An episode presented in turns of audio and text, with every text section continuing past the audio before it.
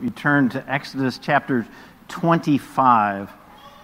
Uh, chapter 25, we're, we're going to begin this morning in verse 10. You know, last week we talked about the purpose of the tabernacle, of this tent that God had his people build. He gave them the instructions for it. That's especially what we're going through now.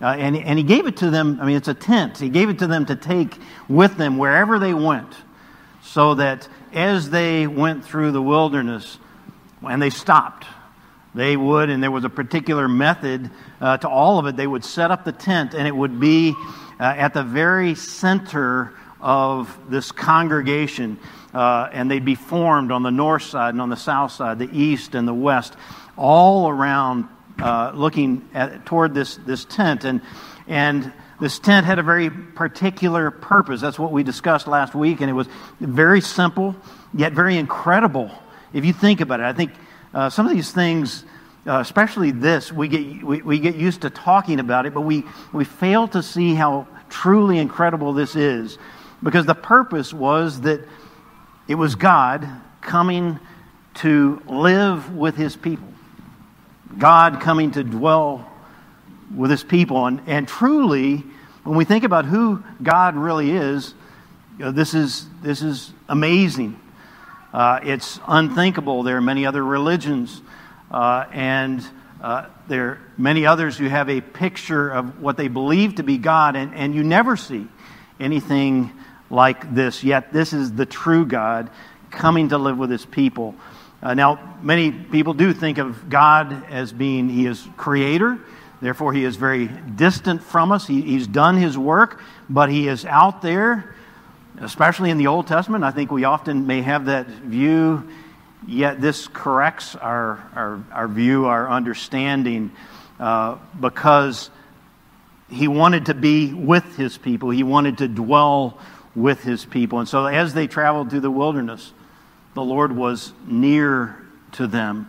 They were not alone. And so immediately after he made them his covenant people, we saw that a couple of weeks ago, uh, chapter 24 of Exodus, uh, the, the, the covenant, then he taught them how to worship him. That was the first thing. Uh, you are my people. You need to know how to worship me. And so that's what we're going through as we look at, at this. And as we saw last week, he made this statement uh, through Moses. He said, And let them make me a sanctuary that I may dwell in their midst. And so we've got to remember that that's what this is all about. It's God dwelling together in nearness with his people. So, what does that really mean to us, though? Uh, what does it really mean to have God present in your life, to have the near presence of God. How, how, how does that change the way you live your life? Knowing that God is present. I mean, all of us, we, we have disappointments, we have suffering of different types, we have adversity in our lives. Well, what's the difference in going through all of those and, and living your life facing those things. What's the difference between facing those things in your own way, under your own power, and on the other hand, while living your life submitted to the Lord, and therefore knowing and experiencing His close presence, His nearness, moment by moment and day by day? Well, that's really what we're going to be looking at this morning as we consider uh, the tabernacle and the objects that the tabernacle contained, we're going to be asking what do these tell us about the implications of having God dwelling in our lives, of having, having the presence of the Lord uh, with us.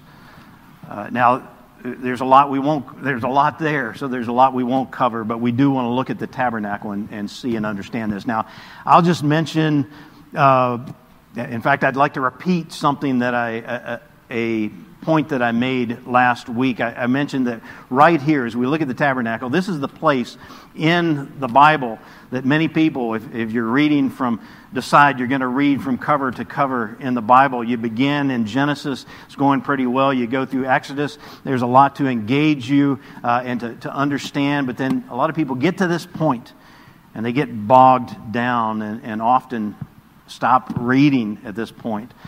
Uh, and therefore, we've got to see this in the right way. And I think it will help us to, to understand, as I said last week, that God intended this to be visual. Uh, what's he doing here, especially in, in just these next couple of chapters, 25 through uh, 29 or so? He, he's giving the blueprints.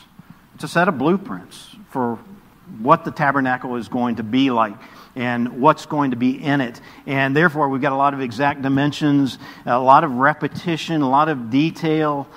Uh, but remember, the purpose is that uh, there will be a visual depiction of certain spiritual realities.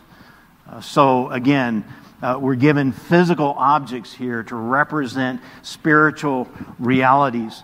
Uh, sometimes a picture really is worth a thousand words.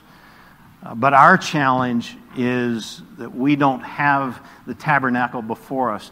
Uh, I don't know, there may be some here who have seen a replica of the tabernacle. I, I have, in a couple of instances, very helpful uh, because you can set your eyes on it and then you can talk about what each piece means. What I'm going to ask us to do this morning is try to have a picture of it. I, you know, we're going to read through just part of this. We're not going to read through all the details. Uh, one thing I'd like for you to remember as we do read through is that a cubit is 18 inches. So if it says two cubits, that's 36 inches. How many feet is that? Three feet, right? So try to try to get that picture in your mind. I'm going to try to help us uh, so that we can visualize uh, what this looked like. But don't forget that all the way through, this is a pattern of a reality. And so we want to look at the pattern, see the pattern, but also match it to the reality uh, that we, we have. So I, I do want to read enough of the text here to give just a taste of the detail and the precision with which this is, is given. Uh, I don't know how many have actually read through, and some of us are those types that will read you know, every word and kind of kind of think through uh, you know, what are all the dimensions. Others will just uh, skim over the whole, whole thing. There's uh, positive uh, sides of both, but I do want us to be able to visualize this. So, so I'm going to read the, the section on the Ark of the Covenant and, and its cover. Uh, I'm going to read that in its entirety, and then after that, so through 25 and 26 chapters, uh, I'm going to kind of skip through, so I'll just uh, tell you where to look. But try to form this picture uh, in your mind. So beginning in Exodus 25, verse 10, this is God's word. The Lord said, They shall make an ark of acacia wood. Two cubits and a half shall be its length, a cubit and a half its breadth, and a cubit and a half its height you shall overlay it with pure gold. Inside and outside you shall overlay it. And you shall make on it a molding of gold around it. You shall cast four rings of gold for it, and put them on its four feet, two rings on the one side of it, and two rings on the other side of it. You shall make poles of acacia wood, and overlay them with gold. You shall put the poles into the rings on the sides of the ark to carry the ark by them. The poles shall remain in the rings of the ark, they shall not be taken from it. And you shall put into the ark the testimony that I shall give you. You shall make a mercy seat of pure gold. Two cubits and a half shall be its length, and a cubit and a half its breadth. And you shall make two cherubim of gold, of hammered work, you shall make them on the two ends of the mercy seat. Make one cherub on the one end, and one cherub on the other end on one piece with the mercy seat, you shall make the cherubim on its two ends. The cherubim shall spread out their wings above, overshadowing the mercy seat with their wings. Their faces one to another toward the mercy seat shall the faces of the cherubim be.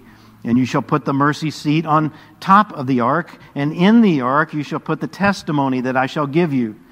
There I will meet with you and from above the mercy seat, from between the two cherubim that are on the ark of the testimony, I will speak with you about all that I will give you in commandment for the people of Israel. Verse 23 You shall make a table of acacia wood. Two cubits shall be its length. That's about three, that's what, three feet. A cubit its breadth, It's a foot and a half, and a cubit and a half its height. You shall overlay it with pure gold, and make a molding of gold around it. And you shall make a rim around it, a handbreadth wide, and a molding of gold around the rim. If you'd skip down to verse 30, and you shall set the bread of the presence on the table before me regularly. Verse 31 You shall make a lampstand of pure gold. The lampstand shall be made of hammered work. Its base, its stem, its cups, its calyxes, its flowers shall be of one piece with it. And there shall be six branches going out of its side, three branches of the lampstand out on one side of it, and three branches of the lampstand out of the other side of it. You'll skip down to verse 37. You shall make seven lamps for it and the lamps shall be set up as to give light to, on the space in front of it. Its tongs and their trays shall be of pure gold. It shall be made with all these utensils out of a talent of pure gold. And see that you make them after the pattern for them which is being shown you on the mountain. Then the, ta- the tabernacle, chapter 26. I'll describe this later, so I'm just going to read a few words. Moreover, you shall make the tabernacle with ten curtains of fine twined linen and blue and purple and scarlet yarns. You shall make them with cherubim skillfully worked into them. You'll skip down to verse 31. And you shall make a veil. This is inside of the tabernacle, three quarters of the way back. You shall make a veil of blue and purple and scarlet yarns and fine twined linen. It shall be made with cherubim skillfully worked into it, and you shall hang it on four pillars of acacia, overlaid with gold, with hooks of gold on four bases of silver. And you shall hang the veil from the clasps, and bring the ark of the testimony in there within the veil. And the veil shall be separate for you, the holy place, from the, from the most holy. I'm sorry, the veil shall separate for you the holy place from the most holy. You shall put the mercy seat on the ark of the testimony in the most holy place. And you shall set the table outside the veil and the lampstand on the south side of the tabernacle, opposite the table, and you shall put the table on the north side. Okay, we're going to stop there. There are elements that we will uh, cover next week as well as we look at the priesthood. Let me say a word of prayer. Father, we thank you that you are a God who has chosen to reveal yourself to us, reveal uh, the way that you work, uh, to us your character, to us your desi- desires, uh, to us as well. Um, and we thank you that you have chosen to come into relationship with a people. And so we pray, Lord, as we look at this, uh, the tabernacle, uh, we, we recognize that this can be confuse, confusing. Uh, this can be difficult to, to picture, to understand the connections. So we pray for your help, Lord, uh, that you would help us to see uh, with eyes that are able to picture this, but especially to see with spiritual eyes that are able to see and to understand what this is all about and how it applies to us as well. Uh, Father, we uh, look for your help this morning. Thank you for your word. In Jesus' name, amen. You know, many of us here, I think, know the story of Naomi that we find in the book of, book of Ruth. Uh, it's, a, it's what I believe to be an absolutely wonderful story, but it has a very difficult beginning to it. Uh, if, if you know the story, if you remember, Naomi and her husband choose to, to leave the land of Israel, the promised land, in order to look for food. Uh, there's, there's famine in the land, and so they go searching, in, searching for food, and that seems reasonable, yet the place where they go to is, is Moab. Uh, it is a, a people who have been enemies with God's people. And, and so they're, they're going to live there amongst those who worship foreign gods. uh, what it seems, and there are different views on this, but what it seems is that they, they took things into their own hands, not trusting in the Lord. Now, when they went there to Moab, they did find food, uh, and they've got two sons. Naomi and, and her husband do, two sons, and they both find wives, uh, Moabite wives. And so it seems that things are going pretty well, but then affliction and loss hits, and Naomi's husband dies. And then just after that, her two sons die. And so after all of this, here she is in a foreign land, uh, and after one of the wives uh, of her sons returns home, all that she's left with, all that she has remaining uh, to, to her, her own claim, was this Moabite widow named Ruth. And in that day, if you were a widow, especially, and you were a, a, a woman, and uh, certainly for those who were in Israel, uh, you were a foreigner and, and a Moabite, that, that was not a good combination. And you didn't have hope for a future. And so that meant for Naomi as well, there didn't seem to be any hope. But then there was one decision that Naomi made upon which the entire story turns. And it was that it was very simple. She decided to return to the land. She had heard that there was food to be had in the land, she, so she decided to return to, particularly to Bethlehem. I don't know if you know what, what that uh, the, the name means in Hebrew, but it's Beit Lechem, which means house of bread. And so she went from where she was uh, to Bethlehem, to the house of bread. Now, Naomi went and she was bitter. Uh, she was desolate. She seemed to be without hope. All that she had was this daughter in law, Ruth, a, a foreigner. But when she returned to the land, what we see is that God was there. God was there, present with his people. And, and, and, you just see it's, it's almost like she does nothing. She's still in this state of misery, and yet she experiences blessing after blessing after blessing through the, through the most unexpected of places. And it was through, uh, through Ruth the Moabitess. And so, there in the land was a what was called a kinsman redeemer. This was something that God had provided for. He had set up in His law uh, that uh, a relative would come alongside and help those who had been. It was unlike anything that you would find anywhere else. Uh, yet uh, she had a kinsman redeemer in the land. This man Boaz, uh, and Boaz took it upon himself because he was faithful to the Lord he took it upon himself to provide for Naomi and to provide for Ruth, and he even married Ruth. And all of a sudden, uh, she goes from a place of a complete lack of, of provision to true blessing. And, and here's what's said about Naomi uh, at, at this point Blessed be the Lord, who has not left you this day without a redeemer. And may his name be renowned in Israel. He shall be to you a restorer of life and a nourisher of your old age.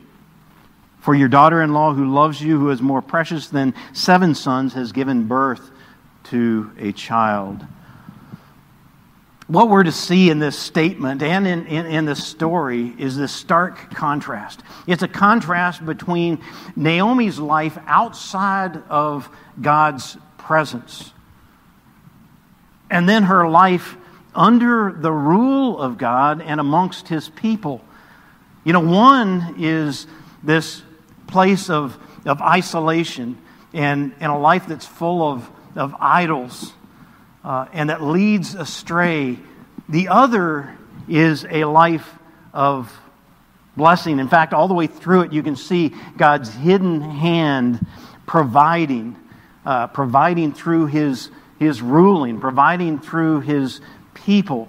And so the result of all this is blessing and wholeness and, and provision and a restoration of, of life itself. You know, the first was and is often attractive, but it only consists of temporary provision and temporary pleasures. The second are blessings that continue on and on, even though it's often more difficult to see that and to follow that way. Now, isn't that a statement? Just ask you of what we can find in our own lives. Now, I'll ask you, it doesn't matter if you're young or, or older. Uh, all of us, I think, can probably see this in our own lives. That uh, in your life, you can see that there are two different paths that you can take. Often, it might be tomorrow. You wake up in the morning and something happens. You got two different ways of going about it, uh, two different paths. One of those is following your own way. Uh, it's, it's the path you might be drawn to, seeking after your own provision, your own pleasures, perhaps, uh, looking at provision in your own way, and finding your worship, if we're honest about it, elsewhere. On the other hand, the other path is a path of obedience to the Lord, uh, receiving from Him uh, a guiding truth, a, a way to follow, uh, and it's putting Him, for us, we would say it's putting the Lord Jesus Christ as Lord over our lives and over our hearts. And our worship therefore, is upon him. It's given over to him. So the first, if you're honest with yourself, is apart from the Lord and from his way, and the other is allowing him to take control. And so you follow his ways and cling to his people. Two very different paths. And again, doesn't matter how young you are, how old you are, what your state of life is, this is what we have facing us. As we look at the tabernacle, it provides us with a picture of the second path. The question being, what does it mean to really worship the Lord, to be dedicated to Him? And we get this wonderful picture of this with, with Naomi as she returned to the land. Now, she may have been bitter uh, in, in heart. She may have not liked her, her lot, her state uh, of, of life or circumstances. But she returned to the Lord. and She returned to his people. And it was only there that she experienced her kinsman redeemer, so that it, it was said to her, He shall be to you a restorer of life and a nourisher of your old age. You know, as we look at the elements of the tabernacle, we're reminded that it is by putting ourselves in that place, putting ourselves, in a sense, in the land uh, trusting in Him, following Him, uh, being amongst His people, using the means that He's provided for grace, that we begin to truly experience our Redeemer, the one who truly restores life to us, both here and now and eternally. In that place, there is wholeness. In that place, there is flourishing. I'm not saying that it's a place in which everything goes the way we might uh, desire it, that it's easy, that there's no suffering. No. But there is wholeness and there is flourishing. And that only occurs truly when we put ourselves into God's presence. And so we're going to this morning use the, the tabernacle just to, to help us to have a glimpse of that blessing that comes when we put ourselves into God's presence. And so the first thing that I'd like, like us to see is that there, in God's presence, we find fellowship with God. Did you know that you have been created for God's glory? For God's glory. This is uh, out of Isaiah 43. Everyone who is called by my name, whom I created for my glory, whom I formed and made.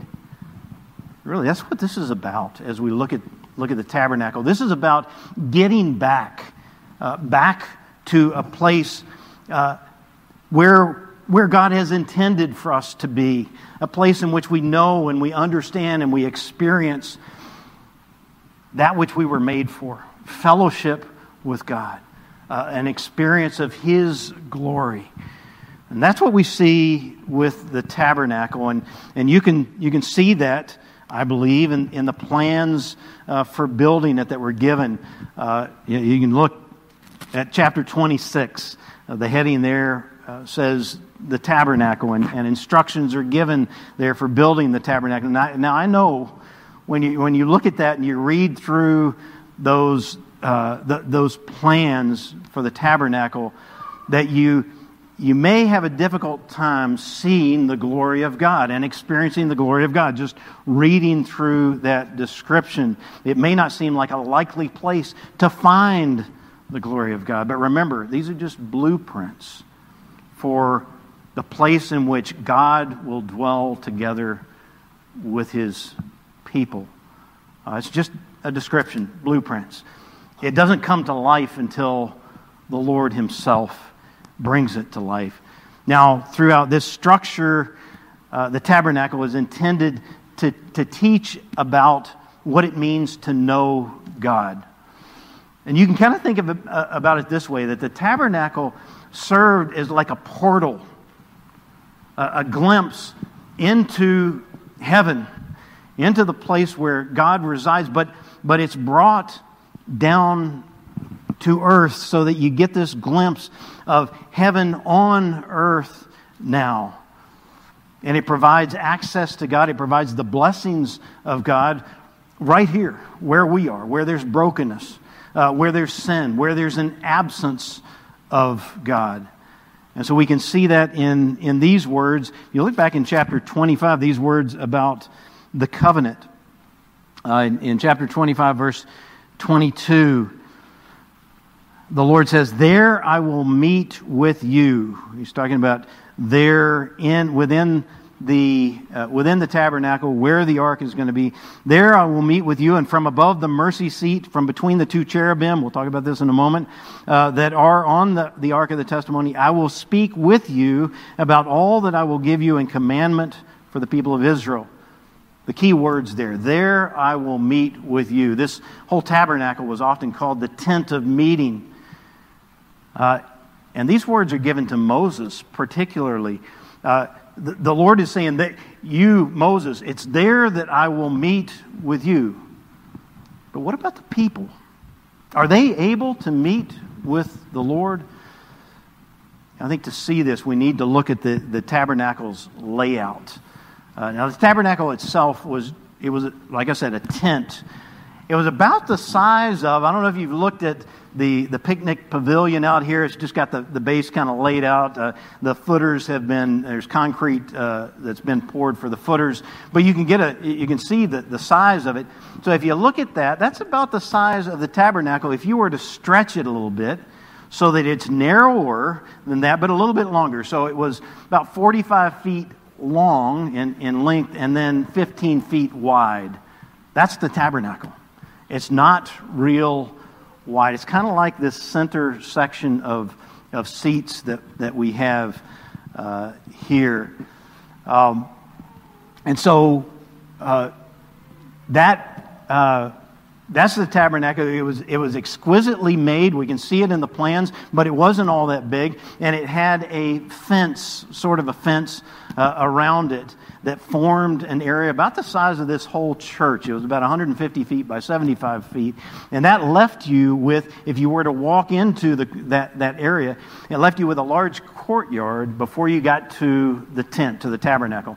And so, based on that layout, just pay attention to these different sections of the tabernacle, each of them representing a different uh, nearness to the Lord. So, first, there was the whole world outside of the uh, outside of the courtyard, outside of the whole thing. This was representative of all those who are farthest from God, who have no true knowledge of, of the Lord, no opportunity for fellowship with Him. And then, as you entered into the courtyard, this large area before you went into the tabernacle, uh, this was for God's people. Uh, they weren't able, most of them, to go into the tabernacle. So the closest they could get was in this courtyard. They had the privilege of being near to God, yet they themselves could never go in and meet with God. There was this thick curtain at the entrance to the tabernacle, which stood in the way. Now, now through that curtain, the priests could enter, but only when they had a task to perform. Uh, but the priests could enter, so they could go into the tabernacle uh, and be nearer to God. Yet within the tabernacle, there was another curtain. We read about it earlier. Uh, and that, that, that was called the veil, and it kept them from going into the most holy place. So they could enter the holy place, which was the majority of the tabernacle, but not into the most holy place. If they went into the, the holy place, they'd have the, the, the candle uh, the, the candle lamp on the left side, the table that was for the bread on the right side. There was actually another table that we haven't read about yet uh, for incense that was there, but that's as far as they could go. They're nearer to God, but they're not directly in the place that was God's place. Moses could go beyond. Moses was able to go into the most holy place uh, and to experience this nearness with God. Later on, uh, the, the, the chief priest would be able to enter. And you know, later on, it's just once a year he would be able to enter. But, but right here, Moses could go in, he could speak with God, and there he would experience the glorious presence of the Lord. And it was it had such an effect on him because he was right there in the presence of God with all of his glory. It had such an effect on, on him that when he'd come out, that Moses' face would literally shine light to the point at which he had to put a veil over it. Uh, so that it wouldn't blind the people that he was in front of. All of this because he had met with God. Now, we know he, he didn't truly see God face to face. God is spirit. But he was right there in the presence of God, spiritually communing with him. And this was the effect. He was able to, to know and to discern the beauty of God and the glory of God. Just think for a moment what effect that would have on Moses' faith, on Moses' ability daily to walk and to do the tasks that were in front of him to have known the Lord, to have been in this close presence of the Lord. Now, I'd just like for you to notice how, by the design of the, the, the, tabernacle, that each of these areas get progressively nearer to God. And yet, access was limited for many. And this was done because, remember, it's, it's bringing heaven to earth. Who's up on the earth? People like you and me, sinful people that can't be in the presence of God, uh, unable. Uh, and so this was to show the absolute holiness of God. And he can't be approached by sinful man. And so, even for those who belonged to the Lord, access was outside of themselves. They needed Moses to be the one who would come and speak with them about what the Lord had spoken. They were unable to directly experience God as Moses experienced God. Now, the New Testament makes it clear that that all changes with the Lord Jesus Christ. Uh, we've got a different reality today. You know, as, as Jesus hung on the cross and as he breathed his last, access into the most holy place was opened up. We read that the curtain of the temple was torn in two from the top to the bottom.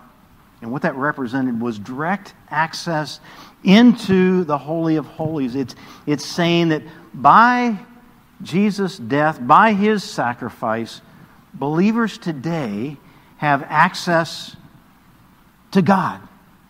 We are able to commune with God. Again, not to see him with our eyes, face to face, yet to commune spiritually together with God so that we are able to experience his glory. And in the same way, that Moses was impacted, was affected uh, as he lived his life by having been in the presence of God in the same way, we are able to do that ourselves, particularly when we gather in worship.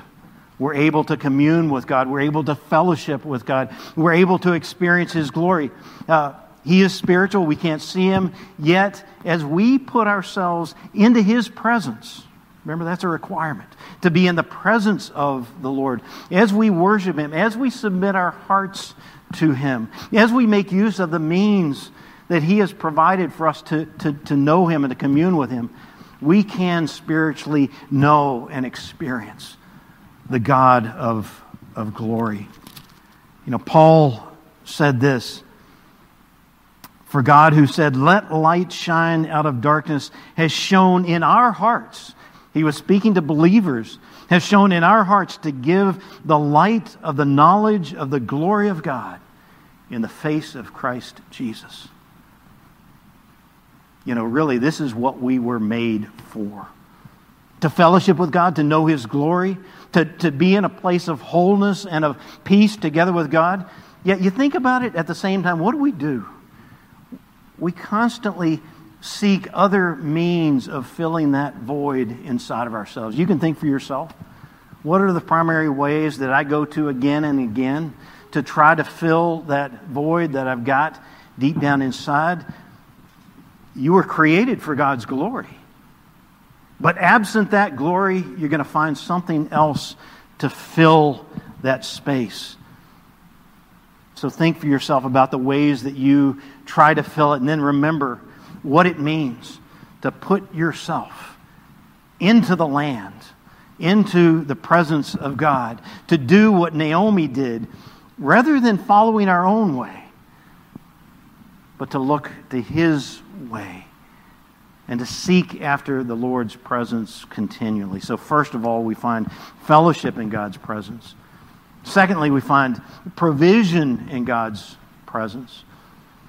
When we place ourselves under God's rule and amongst His people and His way uh, uh of, of doing things, following His instructions that He's given us, we find abundant provision from God. Now, I'm just going to touch on this briefly, but we, we see this depicted here through, especially through the bread of the presence, through the lampstand. Uh, these two objects, elements that the Lord had instructed uh, how to build them, given the perfect uh, specifications, and said, here's where you are to place them inside of the tabernacle. And then they were to be cared for by the priests. Now, first of all, the, it was on, on the right hand side as you, as you walk in. Uh, it was not a large table. Uh, what was it, three feet by maybe a foot and a half. There are 12, we, we find in Leviticus, 12 loaves of bread that would be kept on this table. And those, those loaves would always be there. And, and every Sabbath, the priest would go in and and remove the old lo- loaves, and those were for eating by the priest, and then he'd place new, fresh bread there. Now, there are some different interpretations on exactly what this means and what it points to, but its, its most basic meaning must have been uh, to show the Lord's ongoing provision through his presence amongst his people. You know, in uh, where it describes this in, in chapter 25. Right at the end of that section, uh, it's verse 30. says, and, and you shall set the bread of the presence on the table before me regularly. The, the bread of the presence. There is provision for those who are together with the Lord. Bread represents what? Uh, a, a, a, filling up, a, an ongoing provision of our most basic needs. Uh, so the bread of the presence. Secondly, the, the, lampstand. As soon as you went in, it would be on the left hand side. It stood uh, as, again, provision for God's people, a different sort of provision. Now, this was a candelabra kind of thing with three lamps on one side and three on the other, uh, and then one in the middle, so you'd see seven uh, across there. And it was to be burning perpetually whenever the the tabernacle was in place, constantly burning. And You know, I think the meaning of this uh, lampstand is not difficult for us to discern.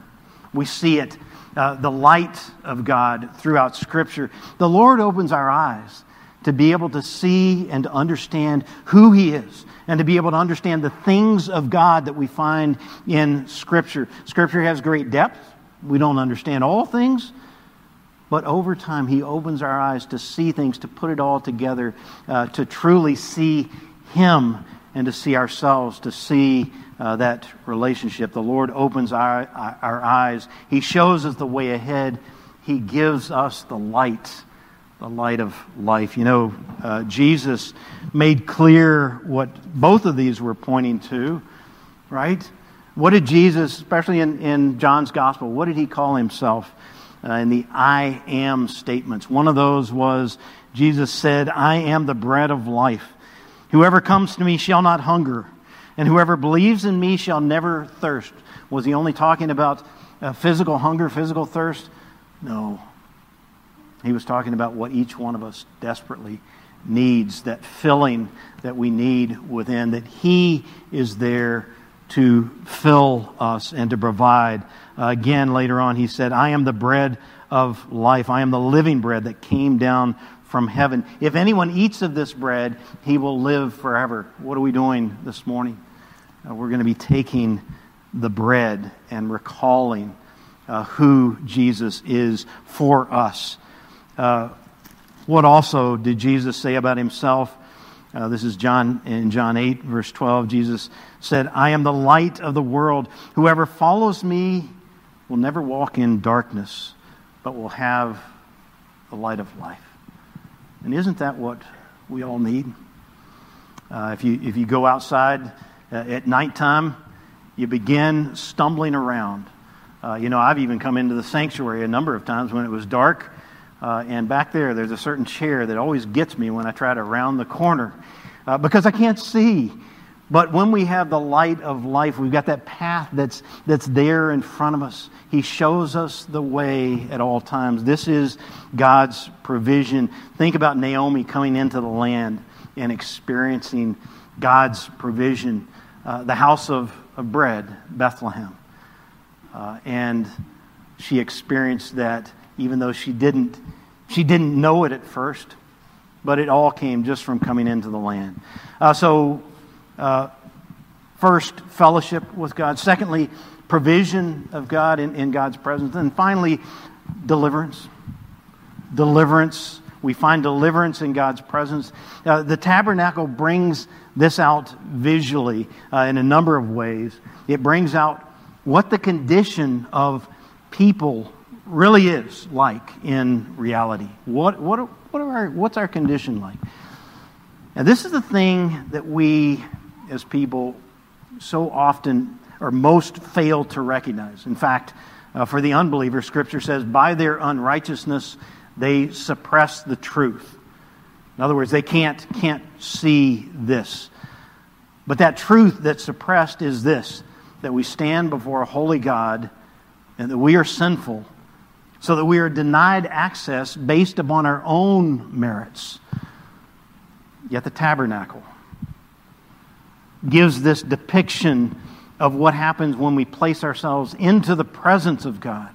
And there is this beautiful way of access that is opened up for us. Deliverance is ours.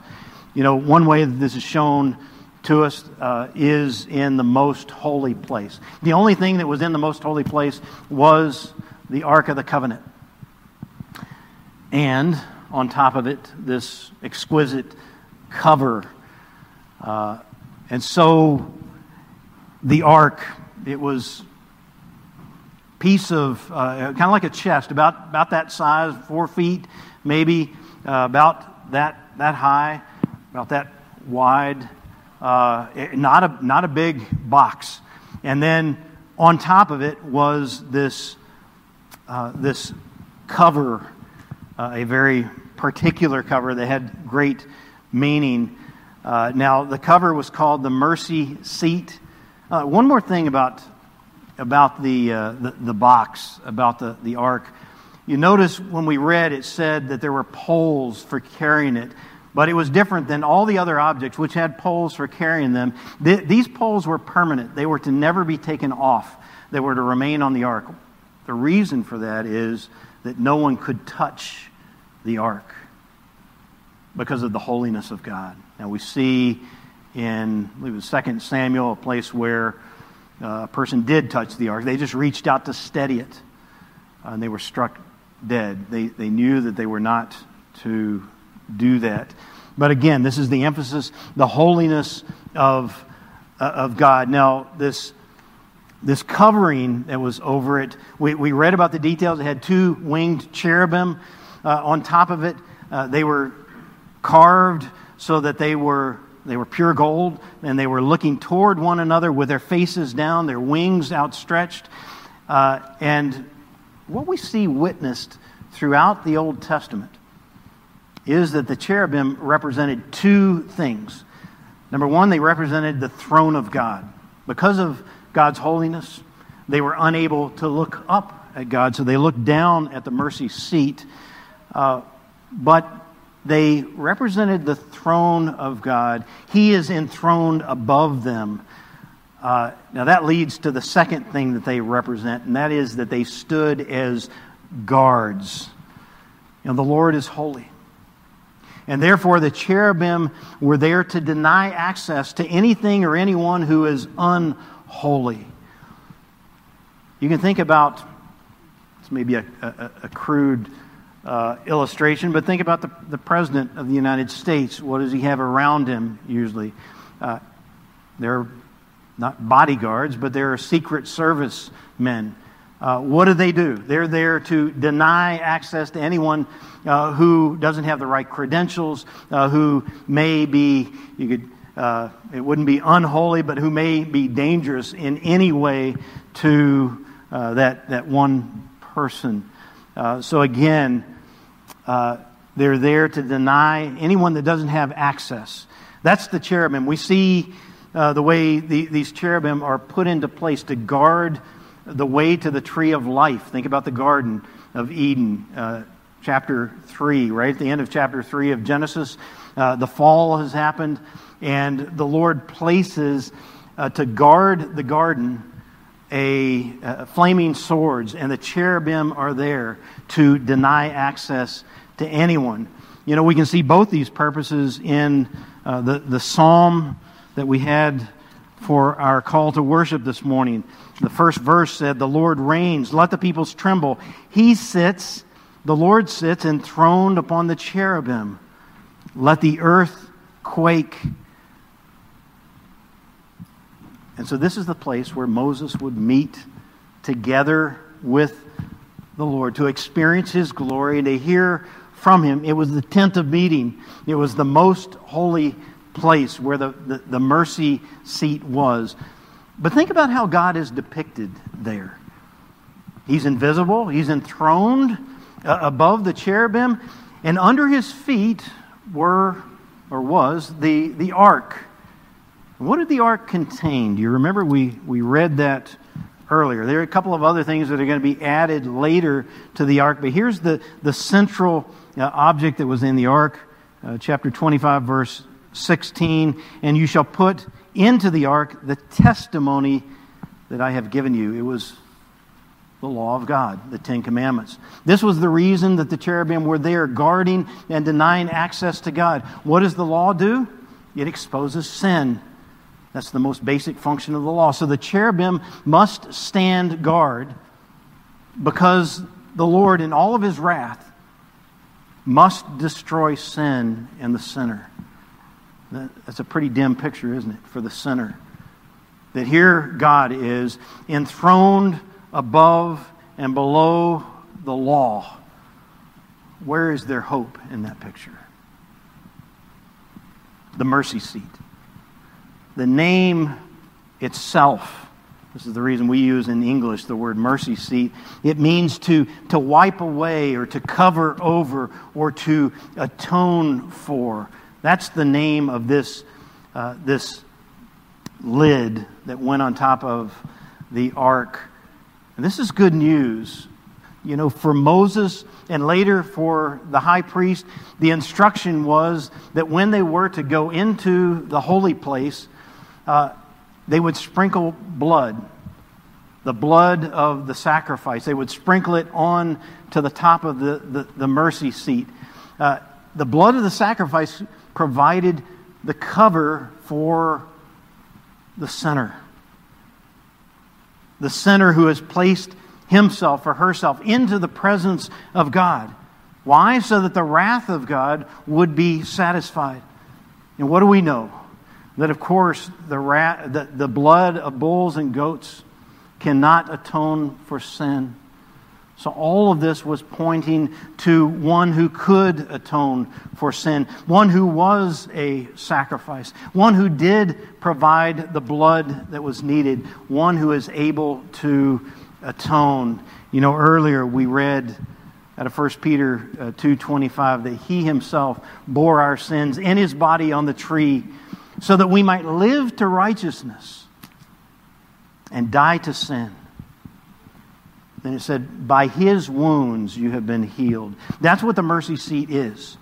It, it is that. It, it, it's there between God, enthroned above the cherubim, and the law, which are at his feet, and it's atoning for the sinner. That's how Moses was able to come into the most holy place, and that's for you and me.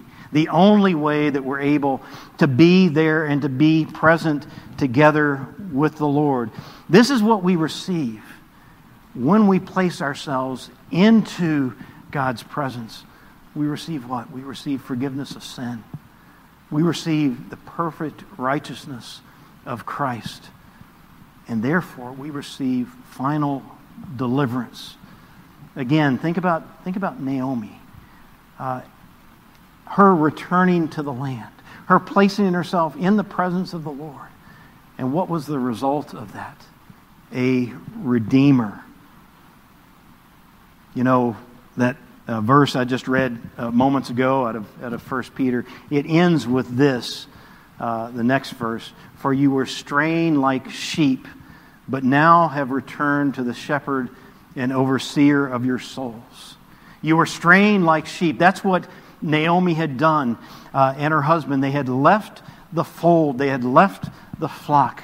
But now you have returned to the shepherd and overseer of your souls. Now you have deliverance. Now you are able to truly be together with God. Now you have His provision. Now you have fellowship together with God. All of this simply by being placed into the presence of God, by turning to the means that He has given us, by uh, following and, and being together with uh, the people of God. All of this, God's provision for us. You know, apart from that deliverance, there is no hope. Yet in this deliverance, there is wholeness of life and fullness of joy. You know, earlier we read this out of Psalm 16. Therefore, David said, My heart is glad, my whole being rejoices. My flesh also dwells secure. For you will not abandon my soul to Sheol, or let your Holy One see corruption. You make known to me the path of life. In your presence there is fullness of joy. At your right hand are pleasures forevermore.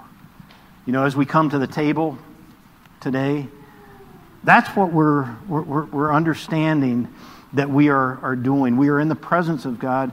We've been given the, the gift of life, and it's come through the Lord Jesus Christ. And so we come to this table with thankfulness in our hearts and with new obedience in our minds, desiring to walk closer and closer in more uh, nearness to the Lord, making use of that which He has given us, that we might be able to continue on with Him forever.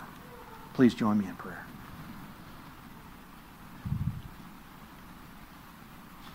Lord, we thank you for the gifts that you do give us. Um, what a thought that we are able to be in fellowship with you day after day, moment by moment. That especially when we gather together and worship, that we are able to experience you, to know you, uh, to be uh, progressively changed inside so that we are growing closer to you and more fully living out that which you have designed us to. Yet we also, at the same time, we see that we tend to go to the left and to the right. We tend to fill ourselves with that which is not your way and that which is not helpful. Give us eyes to see. Give us hearts to follow, we pray. And uh, give us the ability to recognize when we are in the land, when we are walking with you, and when we are walking apart from you. Help us to see that, Lord, and to make it our desire and our task to be together with you. Uh, we pray this in Christ's name.